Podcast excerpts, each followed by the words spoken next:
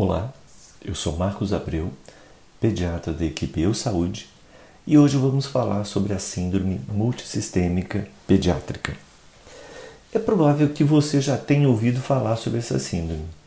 Conversaremos hoje sobre o que ela é e abordaremos nesse podcast como ela surgiu, quais os principais sintomas, como tratar e principalmente como evitar que os seus filhos tenham essa doença.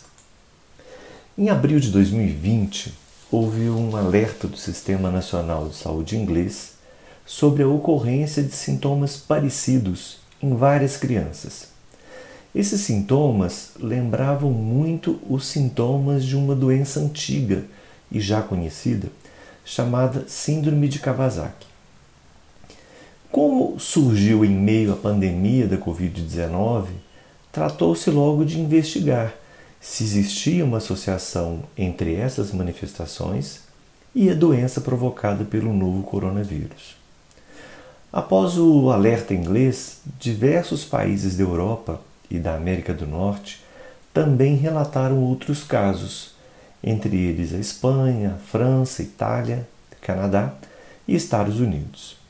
Até o momento, mais de 300 casos suspeitos foram notificados em todo o mundo. Uh, os principais sintomas dessa síndrome são a febre persistente, conjuntivite sem secreção, sinais de vermelhidão eh, e calor, dor podem ocorrer nas mãos, nos pés e na boca. Podem ocorrer também diarreia, vômitos. Nos casos mais graves, essa síndrome multissistêmica pode acometer o coração, os pulmões e o sistema nervoso. Uma situação ainda mais grave também é descrita, que chamamos de choque.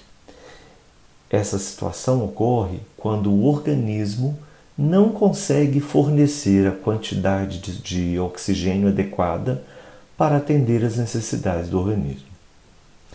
Como tratar a síndrome multissistêmica? Bom, como a síndrome é normalmente grave e leva a alterações importantes na criança, como a prostração, a letargia, é, o tratamento normalmente é feito combatendo os principais sintomas e é feito em ambiente hospitalar com a internação da criança. Existem casos no Brasil? Sim. O Ministério da Saúde já foi informado da ocorrência da Síndrome Inflamatória Multissistêmica, eh, temporariamente associada à Covid-19, em 29 crianças no estado do Ceará, 22 crianças no Rio de Janeiro e outros casos suspeitos em outros estados. Três mortes no Brasil foram atribuídas a essa doença até o momento. Bom, como evitar essa doença? É, como a gente acredita que a causa inicial da síndrome multissistêmica pediátrica é a infecção associada ao coronavírus, a melhor forma de proteção é evitar o contágio com o vírus. E aí, todas as medidas já amplamente divulgadas estão valendo. Fique em casa se possível mantenha o distanciamento social e use máscaras. Por hoje é só. Fique bem, cuide de você e da sua família. Quer saber mais? Continue conosco e acesse o site do Eu Saúde.